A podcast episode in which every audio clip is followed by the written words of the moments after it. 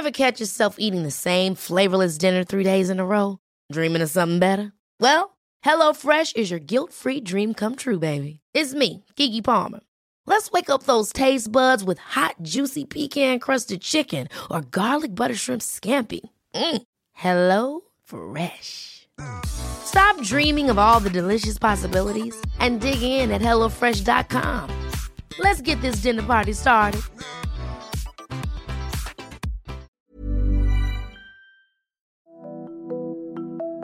On Commons People this week, Rishi's second rescue plan, First, it will support viable jobs. a fresh COVID crackdown, But unless we palpably make progress, we should assume that the restrictions I have announced will remain in place for perhaps six months. and we're all missing Labour conference. But, the, but what what, is what the Labour? Party position? What you said in January? What,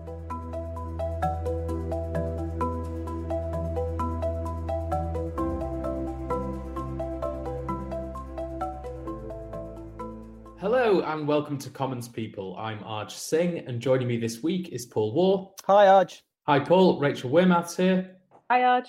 Hi, Rachel. Um, we're delighted to be joined by Labour's Shadow Community Secretary, Steve Reed. Hello, Edge. Great to be here. Hi, Steve. How are you? Where, where are you today? Today, uh, I'm in Croydon North, uh, the, my uh, constituency here in South London.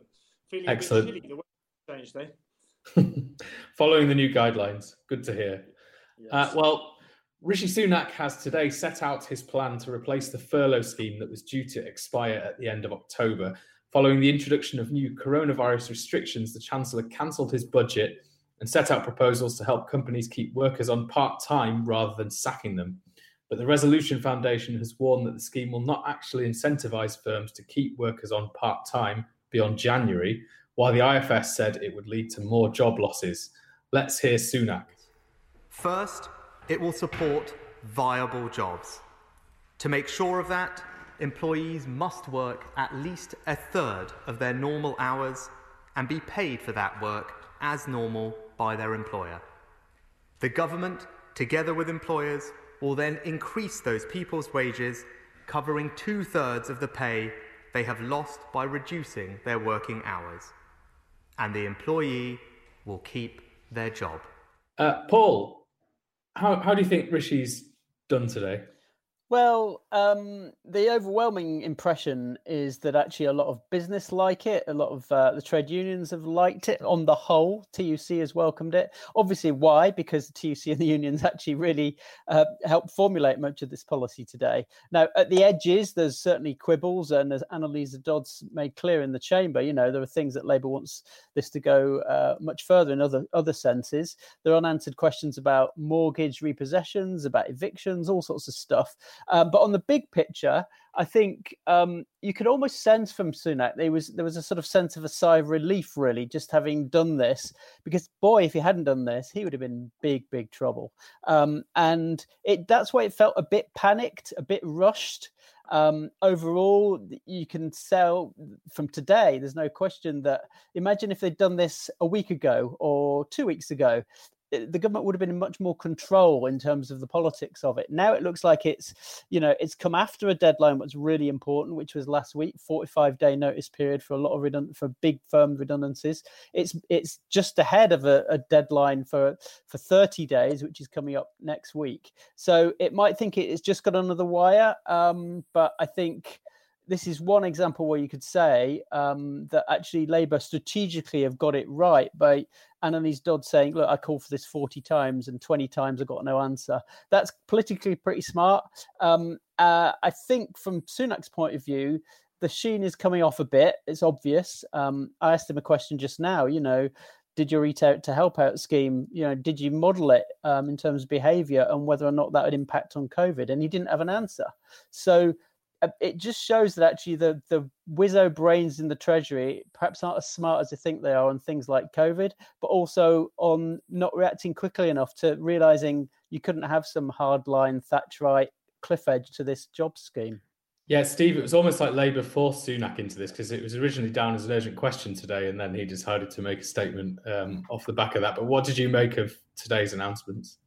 Well, I do think he's been pushed into this, and uh, Anneliese Dodds, the Shadow Chancellor, was right. She's been she's been calling time and again for the Chancellor to do something about the looming cliff edge when furlough when furlough ends at the end of next month. Seven and a half million people currently on furlough and their jobs depending on that.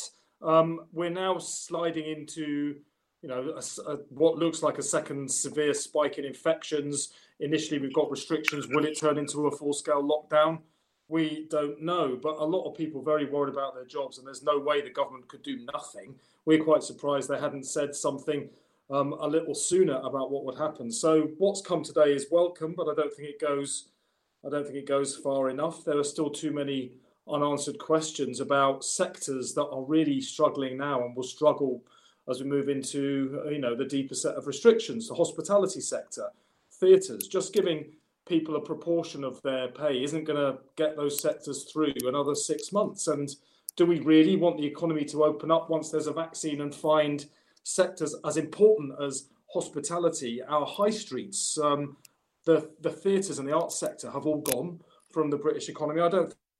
We do. We can't allow that to happen, and yet, you know, the chancellor hasn't answered those questions still. So we need more. I, I know it'd be churlish not to welcome what's happened today, but I don't think it's anything like enough. Yeah, Rachel, you've been looking at where some of the gaps might be in in the chancellor's strategy. What have you found? Um, I think that I think the biggest one is uh, one which Steve has just mentioned there, which has been you know the arts sector. Uh, and one of the most striking quotes that is um, one of the most striking reaction quotes has come from Julian Knight, who's um, the Tory chair of the DC, DCMS committee, and he says um, the truth is three times as many people in these sectors, meaning like the arts sectors, are currently on furlough than the national average, which suggests the job, job support scheme may not be enough to stop unprecedented redundancies and many organisations from facing extinction, which has just struck me as being pretty pretty serious. And I think there's been a lot of reaction again, as, as uh, Steve says, from hospitality, saying that while this is helpful, it's not going to make a, a, great deal of difference, particularly when uh, the hospitality sector makes most of its money in in the summer. You know, and this is we're facing another cliff edge here in March or January rather. Yeah, and so Steve, off the back of that, and off off the back of the statement that's kind of changed things today, what what exactly does Labour want to see happen? Does it actually want to see a continuation of furlough in sectors like the arts? Well, we, we've not actually been calling for a continuation of furlough as is. The um, what we've been calling for is targeted support for those sectors that are most at risk, and I think hospitality, the arts, theatres certainly fall into that uh, into that category. But but the second point is the damage, the further damage that will be, be done to the economy depends, excuse me, depends on how severe the next set of restrictions uh, and any uh, any coming lockdown is.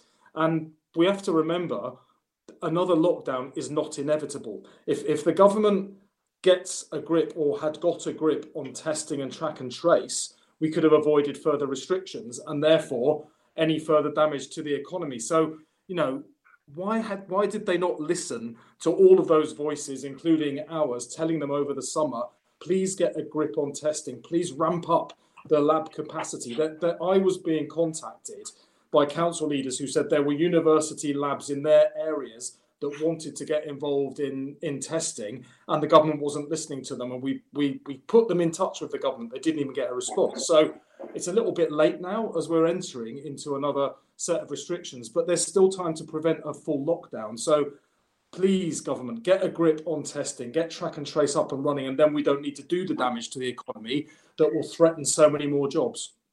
Go on, Rachel. I was just going to say, is um, are you kind of concerned about how much funding that public health teams might have? Because we're hearing some suggestion that uh, they're having to redo some of the contact tracing work that like firms like Serco are doing currently.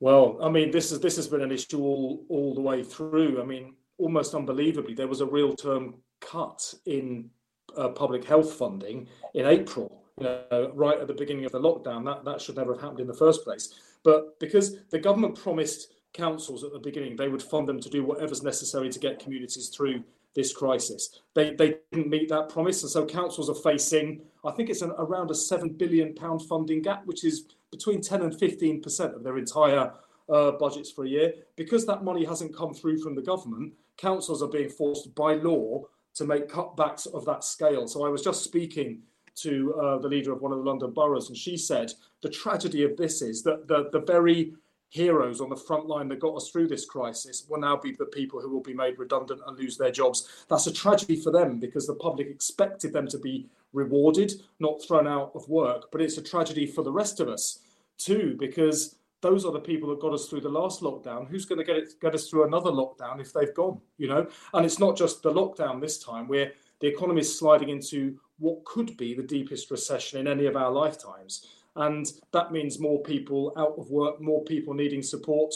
If councils don't have that support uh, available, where's it going to come from? If councils don't have the resources to support high streets to recover, where's the support going to come from? So we could just end up in a spiral of making things even worse because the government fundamentally broke the promise they made right at the start to, to, to fund councils to do this work. Actually, Steve, on that point, I mean, the Chancellor today said nothing at all about local authority discretionary grants. Um, do you think he should extend them or at least increase them?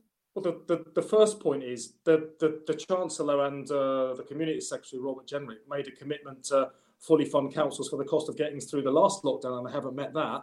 Now we're moving into another one, and there's no additional money. So that 7 billion gap I talked about will grow. Now, 7 billion, I know to most uh, most people who don't deal with council funding, that doesn't doesn't mean much in of its of itself. But you're talking already 10 to 15 percent cuts. If that stretches even further, what's it going to mean for you know people that streets sweep the streets will lose their jobs. The bins will be collected less frequently. The youth workers that are supporting young people will no longer be there. The social workers that are helping families that are really struggling. A lot of people experience high levels of mental ill health, for instance, during the the last lockdown, the social work won't be there. So the consequences of this will be catastrophic for, for, for many people. But we could end up having to pay even more to deal with the worsening consequences than if we just put the money in now to, to try and head it off from getting even worse. So, Paul, yeah, the answer, the answer there, Paul, is the government should meet their promises. This isn't Labour calling for more money. This is just this is communities saying to the government, look, you said you'd do this and you didn't. What's going on? Yeah, just just on sort of that point about the wider stuff away from what was announced today. Does it matter that the budget's been cancelled, cancelled, and the spending review might be cut to a year as a result of this, or do you think the chancellor had to do that? I think it does matter. I mean, looking at, at, this again from the local government perspe- perspective, they're operating under circumstances of, of immense uncertainty. They want to know how much money they're going to have available to spend from next April. With the budget cancelled, they don't know, and that means they can't plan.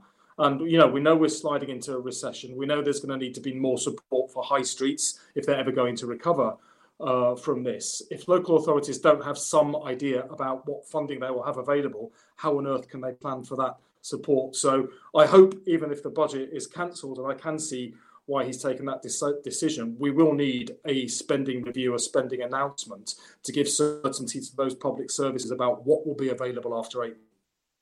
Well, Sunak's statement was prompted by Boris Johnson's decision to impose a fresh round of coronavirus restrictions to tackle a surge in the virus. Pubs and restaurants will now be forced to close at 10 pm, while the Prime Minister U turned to again ask people to work from home if they can. Johnson has been criticised both for going too far and not going far enough. Most striking was the PM's estimated timescale for the restrictions. Let's listen. Mr. Speaker, we will spare no effort in developing vaccines, treatments, new forms of mass testing. But unless we palpably make progress, we should assume that the restrictions I have announced will remain in place for perhaps six months.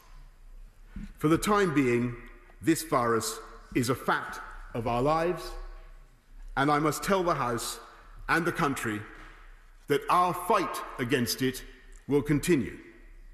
We will not listen to those who say let the virus rip, nor to those who urge a permanent lockdown. Uh, Paul, uh, the PM seem, seems to be saying he's sort of ch- chartering a middle course, a middle way through this. Um, is it possible? Well, he used this phrase, didn't he? At least twice, which was it's a balanced and proportionate set of measures. That's what he said. Um, now that balancing act is incredibly difficult for any anyone in his position. I think Keir Starmer admits it'd be incredibly difficult for him too. Um, but what seems quite strange is that the government still haven't um, followed the the Scottish route, which is actually if you're really, really worried, and they are very worried, there's no question privately, they're even more worried, that if you're worried about the spread of this disease now, um, then why not do a ban on households mixing nationwide? Just, I mean, you know, my mum up in Rochdale in Greater Manchester has to deal with it. 14 million people are already dealing with it. Why not extend that to the whole of England? Um, they're doing it in Scotland, and we'll see whether or not it's a success because it's worked in the west of Scotland. The early signs are. Um, it just seems such a simple thing to do. Um, and it, it's not about the economy because people mixing indoors has no impact on the economy. The PM kept going on and on. You know, we don't want to do anything that was a, that our priority is to avoid a second lockdown because that would damage the economy. People mixing indoors won't damage the economy. And uh, what surprises me slightly is that Keir Starmer and Labour haven't really pushed that hard because I'm pretty sure it's coming. Uh, and it, it, it seems slightly odd. I mean, I think that Labour know that he's going to have to come back maybe in a few weeks' time and toughen these measures. They could have been slightly ahead of the curve, I think. Yeah, Steve, what do you make of that? Um, I think in some lockdown areas we're seeing a ban on household visits, but you're still allowed to meet up with another household in a pub or restaurant. So, so yeah. you get the economic benefit, exactly. but you yeah. but you also get the health benefit. What, what? Why isn't Labour backing that? Well, I mean, on on the restrictions, I think it's very important. This is such an unprecedented and major national crisis. And the government's got an awful lot of it wrong, to be honest. Labour doesn't want to add to the confusion by proposing alternative rules that people should or shouldn't be following at this time. That doesn't mean we agree with every step of what the government's doing. It's just that we don't want to sow confusion because right now um, the priority is keeping people safe. And, um, you know, we've criticised the government for mixed messages when Dominic Cummings went on his jaunt up to Durham and then tried to justify it, that caused a big breakdown in people following the rules because they, they you know, it, it, sowed uncertainty. We, we don't want to be sowing uncertainty, whatever our criticisms of what the government is doing might be. So I don't actually think we should be trying to get ahead of the government. That's playing politics, and we're not trying to play politics here. We're trying to keep people well. Um, but there's a there's a hook the government must not be let off of and that's that the restrictions wouldn't be necessary and tighter restrictions of a lockdown wouldn't be necessary if they'd got a grip of testing and track and trace. If you remember back in May, Boris Johnson promised us a world beating track and trace and testing system by the 1st of June. As of today, we're, we're in late September now, it's still not here, still not up and running. Back in May, he was telling us that was how we could open up the economy and get back to work safely.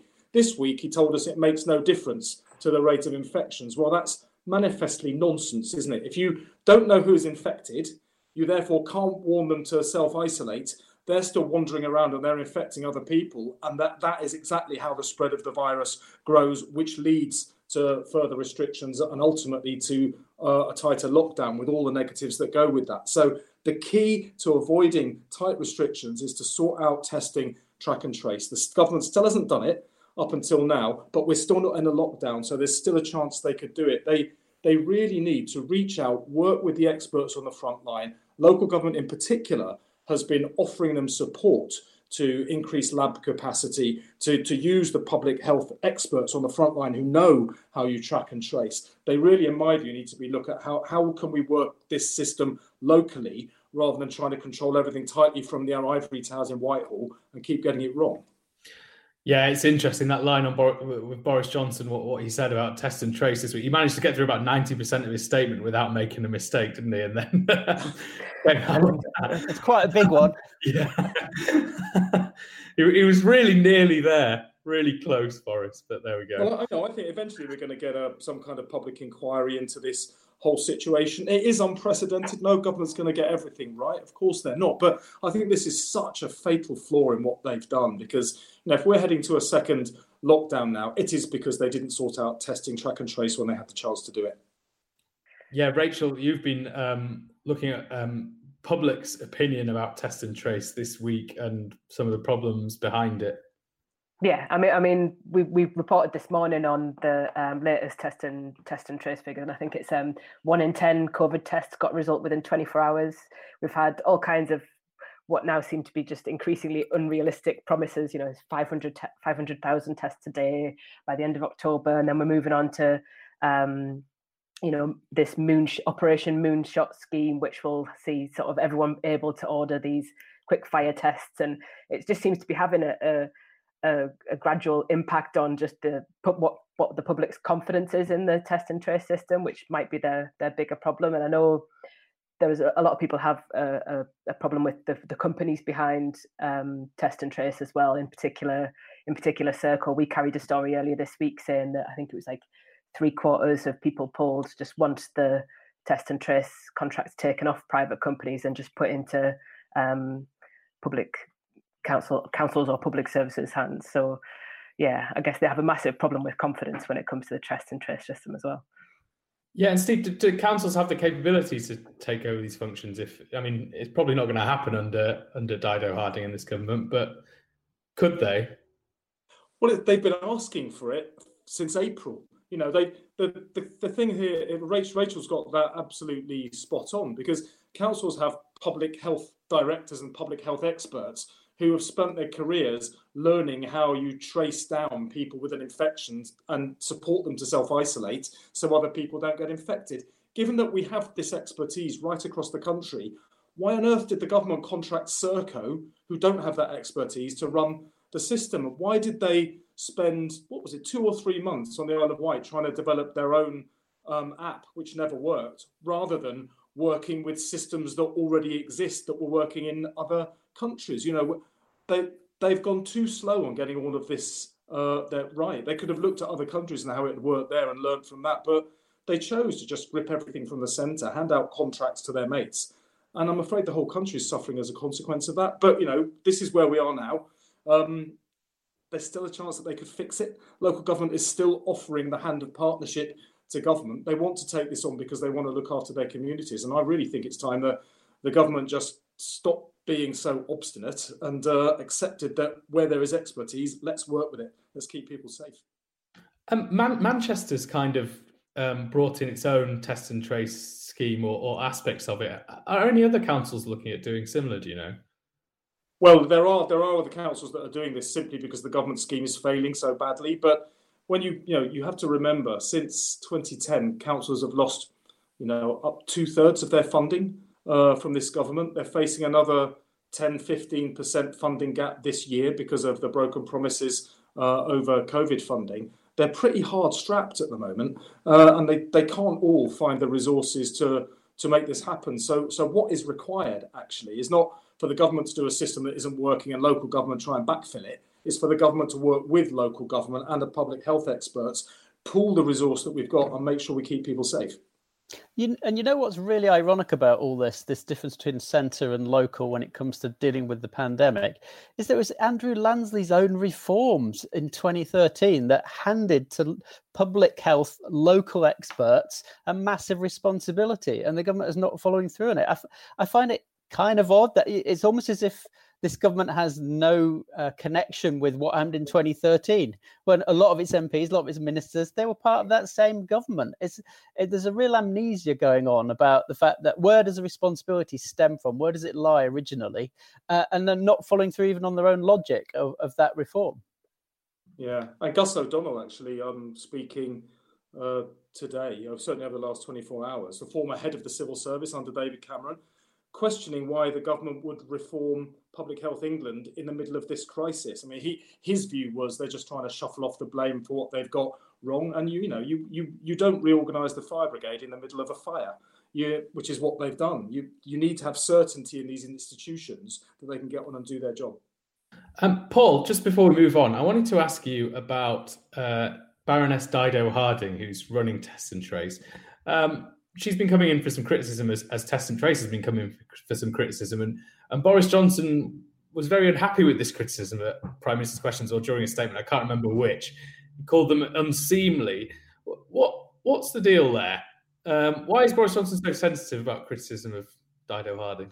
I find it baffling. Both Johnson and uh, Matt Hancock seem to be um, besotted almost with uh, Dido Harding. It's, it's, some strange relationship whereby um, they hand her a job without any competition, this new job, and she admitted that in evidence actually recently that um, you know it was she didn't want the job. She was Matt Hancock asked her to do it. Um, and uh, I know there are a lot of people I've talked to privately in the NHS who deeply resent the word NHS being anywhere near test and trace. The same with the app today; they feel it undermines NHS brand. It it should really be called a Serco test and trace, although everyone knows what that would mean.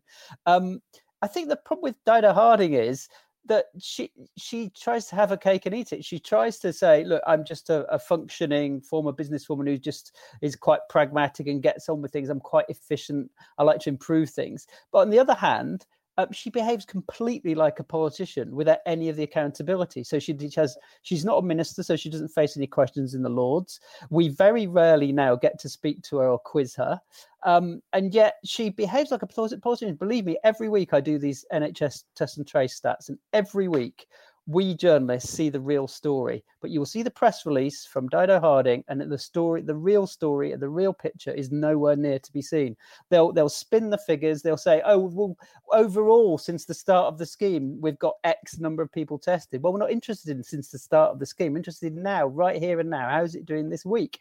They completely ignore that. They they fiddle the figures into they. She even fiddled the PM's own twenty four hour t- target He's the one who said within 24 hours, not you or me. The Prime Minister said we've got a target to turn around 100% of them by the end of June tw- in, within 24 hours. Dido Harding will say, well, actually, if you talk about by the end of the next day, then actually it looks a bit better. And it's the same on contact tracing. If you she the figure is supposed to be 80% to make it viable because it's lower than 80% on the the overall figures that we see every week. She then changes the goalpost and say, actually, if of those whose contacts we've obtained, it's it's 84%. So she behaves like a minister, yet doesn't have any of the accountability of a minister. And sorry for sounding a bit ranty about it, but it really annoys me. No, I'm, I'm, I'm, glad, I'm, glad, I asked you, Paul, because because I knew that was in there. So yeah. uh, it's, it's true. They, they, they, select a different fact every week to tell you that makes that makes them sound good, and then they pop that at the top of the press release. It's shocking. And, then you have to, yeah, it's really frustrating. But, really, but it's part of a bigger story, I think. I, I, suspect, Paul, you'll you'll agree with this. We, you know, one of the, the great things about this country is we have a non-party political civil service, but they're trying to politicize it. So it's extremely unusual to, well, it, it's it's unprecedented that you would appoint a a conservative peer to a civil service job, and yet that's what happened is happening. And you know, we've all seen some of the leaked reports coming out of Number Ten from Dominic Cummings about his desire to politicise the civil service. Well, I think that's really, really, really damaging. Senior civil servants are appointed because of their expertise, not because they're cronies of whoever happens to be in 10 Downing Street at that particular moment. And the more that we move towards a politicised model, the more we're de-skilling it and the more that will go wrong. And I think that's what we're seeing with Dido Harding, but it's not only Dido Harding now. I think there might have to become a point at some point, Steve, and this might be one for Jon Ashworth, where you guys actually say, could you stop using the word NHS for NHS test and trace? Um, that I don't know if that point's near yet, but it might be. No, I'm happy to pick you up on that one, Paul. Definitely let us know. well, we, um, just, um, yeah, the, the brand of NHS, you know, it's one of this country's greatest institutions. We can't let it be denigrated. Yeah, just just before we move on, has everyone got the app? Yeah. Uh, no, not yet. Not yet. I just haven't had a chance. I'm going yet. to download it today. Absolutely. And moving on. Um, it's meant to be party conference season, so the four of us should really be in some overpriced hotel bar right now, nursing hangovers and gossiping. But instead, due to COVID, it's all taking place online. This week was Labour's go at a virtual conference, and Keir Starmer managed to make a mark by saying Jeremy Corbyn deserved to lose the last election. But he couldn't deal with what has become a perennial difficulty for Labour the question of Scottish independence. Let's listen to Starmer's interview with Sky's Beth Rigby when he was asked whether he stands by comments he made in January, in which he suggested he wouldn't block a second independence referendum if the Scottish people voted for it. Let's hear it. Labour Party position will stand, be. But, the, but what, what, what happens? Labour Party position? What you said in January. What happens beyond that is hypothetical and um, you, you're, do- it, you, you're, dodging the question. In politics, people say with great certainty what's going to happen, who's going to win, what they're I'm going not, to do, I'm what's going to happen afterwards. I'm not asking you what's going to happen. I'm asking you whether you stand by what you said in January when you said they would have a mandate for that. Well, these issues are questions um, for Scotland. I do stand um, by that. I'm setting out the argument that we, the Labour Party, Scottish Labour, will, will be making between now and next May. Uh, Paul, overall, has it been a good week for Starmer and Labour, or do you think the fact that we haven't had a proper conference hasn't helped? Uh, I don't think it has helped, definitely, because uh, the one thing I noticed from watching Keir Starmer deliver his big speech was the lack of applause lines. You know, politics is about applause lines as much as everything else. Um, and it's, you know, I know there's this big thing about you have to talk to the country and not just your party. But sometimes, if your party is there and is applauding uh, what you're doing, that can make a difference to the way the public perceives you. Um, you know, we saw in the general election uh, the TV debates, you know, the audience participation was really important. When Boris Johnson said, and he blurted out, you know, um, that he, he he was asked uh, about did he did he always tell the truth? The public in that audience laughed, and that laugh was the story it was the reaction as much as the actual politician's uh, presence. And so I think it, it, it, suffered from that a bit. But on the whole, he delivered it pretty well, and the messages were right because strategically, you know, we've said this a lot. Strategic patience is what is what Keir Starmer's all about. He won't give people an instant hit on on their terms. He'll talk on his terms, which is why that Scottish thing was quite interesting this week because for once he couldn't avoid things on someone else's terms. He had to give an answer. But I think overall he'll be pleased because he said, "Look, we need to reconnect. We've got a long, long way to go." Uh, and I thought the most interesting thing in the entire speech was a line where he said, This isn't going to change. I'm not going to win back the trust of people who haven't voted for us with one speech or one policy. And he was absolutely right. That's not how it works. Uh, but he is going to have to sort of slowly fill in a lot of those details. Yeah, Steve, how's Labour online conference been for you? Well, it was very. I spent three days on back to back Zooms, um, which weirdly did feel quite a lot like being in back-to-back panels, which is what happens to you at party yeah. Were, you, were you drinking warm wine uh, in between each one? Or you... well, I was going to say the bit that was missing was what should we call it, the convivial element. Um, the, the bonbons. and, and actually, that that is quite an important part of conference. You know the. The you know the informal conversations you have with politicians, council leaders, councillors, party members uh, in the bars at the back of uh, meeting halls. Those are all what give you a, a sense of how the party's feeling, how the party is moving forwards, and, and that none of us got because it was uh, was virtual. But um, I, I, know I think from the public point of view, uh, the the thing they will have most noticed was the leader's speech, and that's probably the same whether the conference was was virtual or or, or real. And I thought, you know, I thought Keir did incredibly well uh, myself. He, um, you know, we're four years out from the next general election. We're only months away from having ha- suffered our worst general election defeat for 85 years. As, as Keir said in his speech, the Conservatives have had as many prime ministers elected in the last five years as Labour's had in the last 75 years.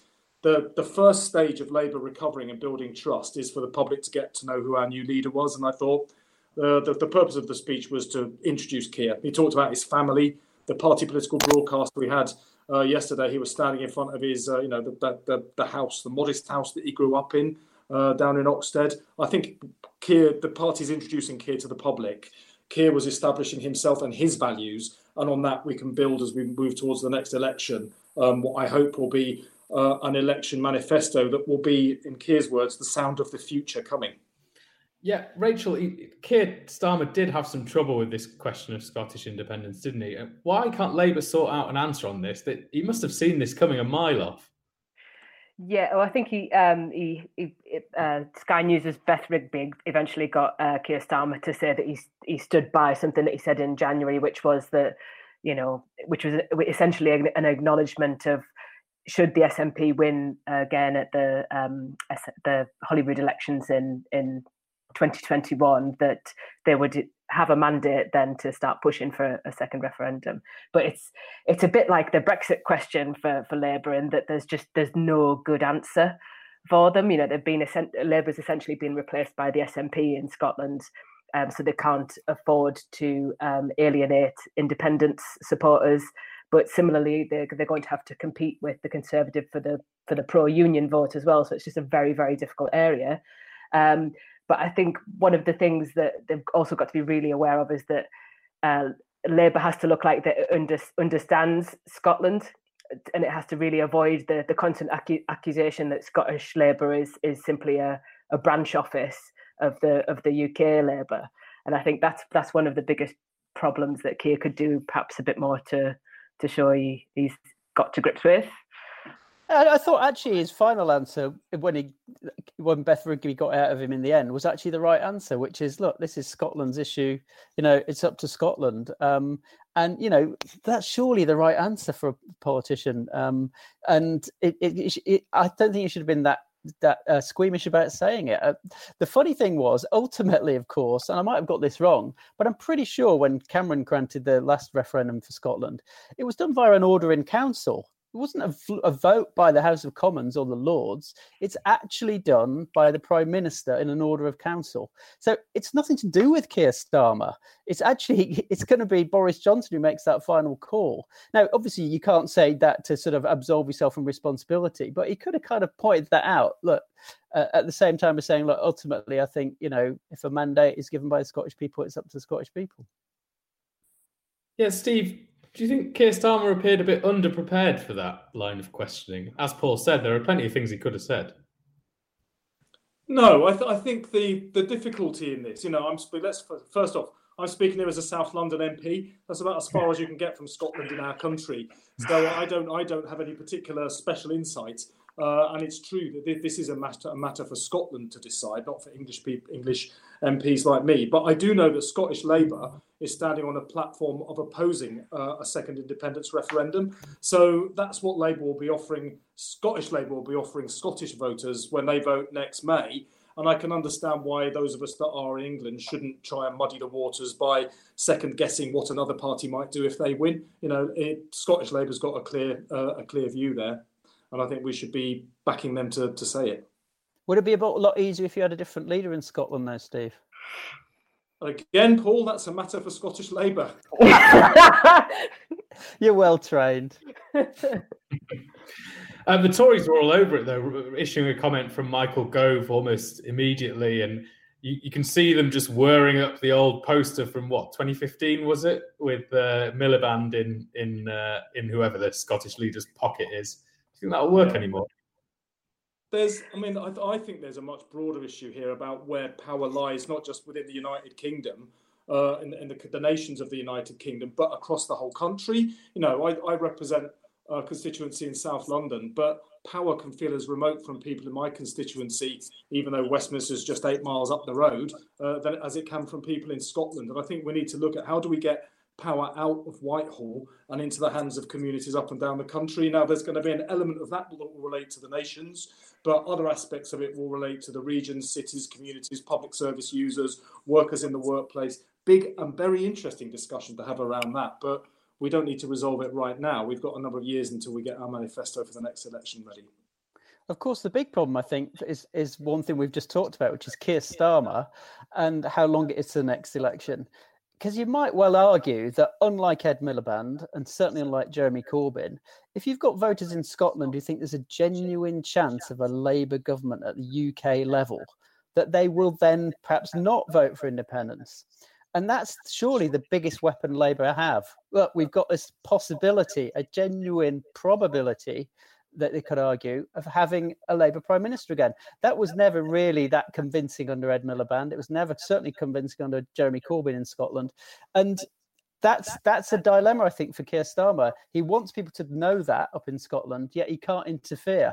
Um, and I think that's it's quite a difficult problem.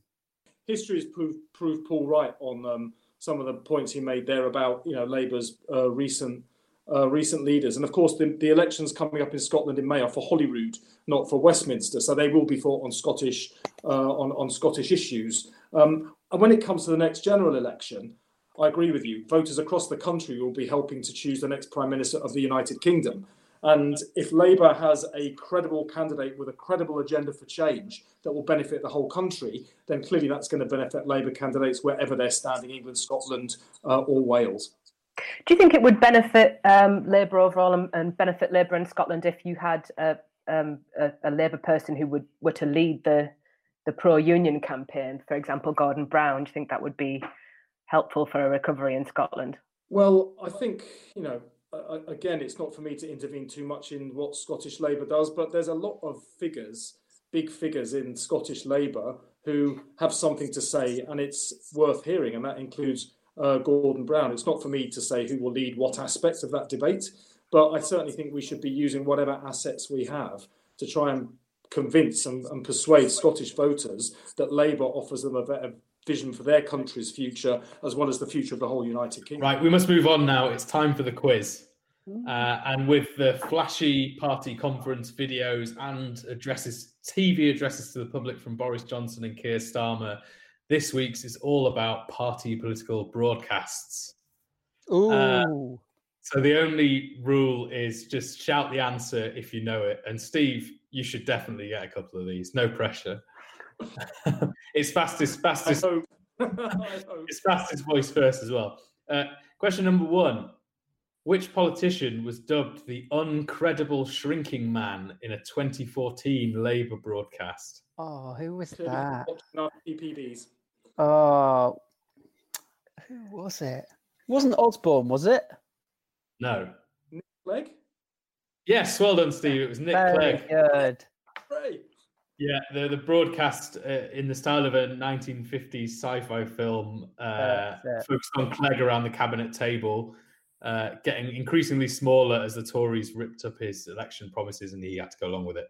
Oh, Um, question number two: uh, Which party employed five-year-old children to play Boris Johnson, David Cameron, George Osborne, and Jeremy Corbyn in The 2016? The Greens. Yes. Well done. Paul, that's one It was all. great. It was a great it was good, that. PPV, that. I just watched it again. It was good. Um, okay, so uh, it's between Paul and Steve for the win, or Rachel to tie the whole thing.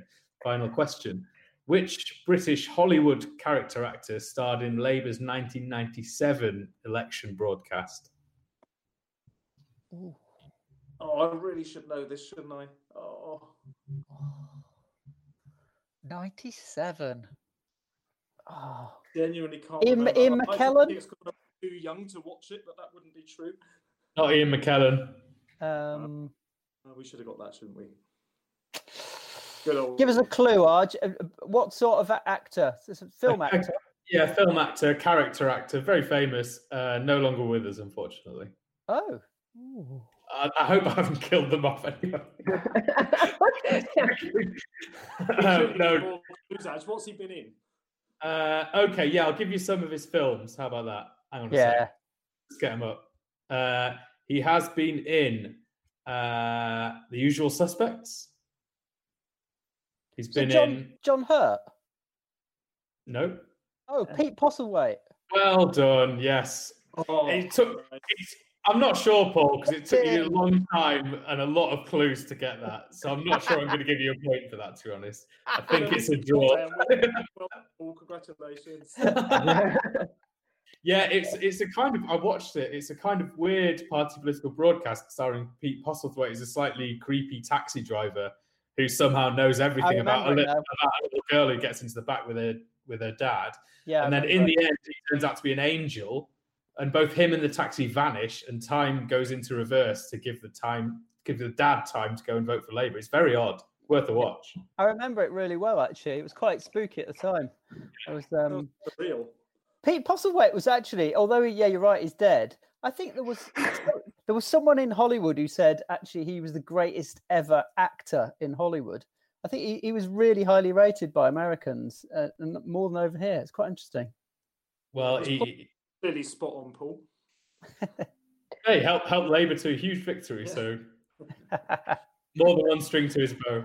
The one thing I'll never forget from the '97 was that that classic uh, s- video outside Royal Festival Hall, was everyone's singing, um, you know, "Things Can Only Get Better," and there's Prescott and Mandelson on tapping along, and Kinnock, and the, the camera pans along, and who's there but really going for it and waggling all along to all the music is Emily Thornberry. yeah.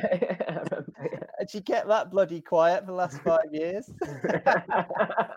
Um, unfortunately, that's all we have time for this week. Thank you to my guests for joining me, and make sure you subscribe to Commons People on all the usual channels, and please be sure to leave a review. Please also check out Running Mate, our fantastic podcast on the US elections, which is aimed at Brits, and get your daily dose of what's happening in Westminster by subscribing to the Waugh Zone newsletter at bit.ly forward slash the hyphen war hyphen zone. Uh, we'll just leave you with the Health Secretary, Matt Hancock, struggling to set out the government's position on its casual sex ban. How long is this casual sex ban going to last? You're saying that no social distancing needed in established relationships. What about people who are not in an established relationship? Why am I whispering? I don't know. I, I, I don't know. You're, you're live on national TV, Indeed. Um, the, um, uh, look, there are... It's okay to smile. In these, in these rules that we have to bring in, you have to have uh, there have to be boundaries. People need to be sensible, and if you're in a relationship that is uh, that is well established, you know that's that's Is what that it like means. six months? What it means is pe- not uh, people be realizing that by When you've had by, dinner? by coming into close contact with people Twice, in other households, then that is how the virus spreads.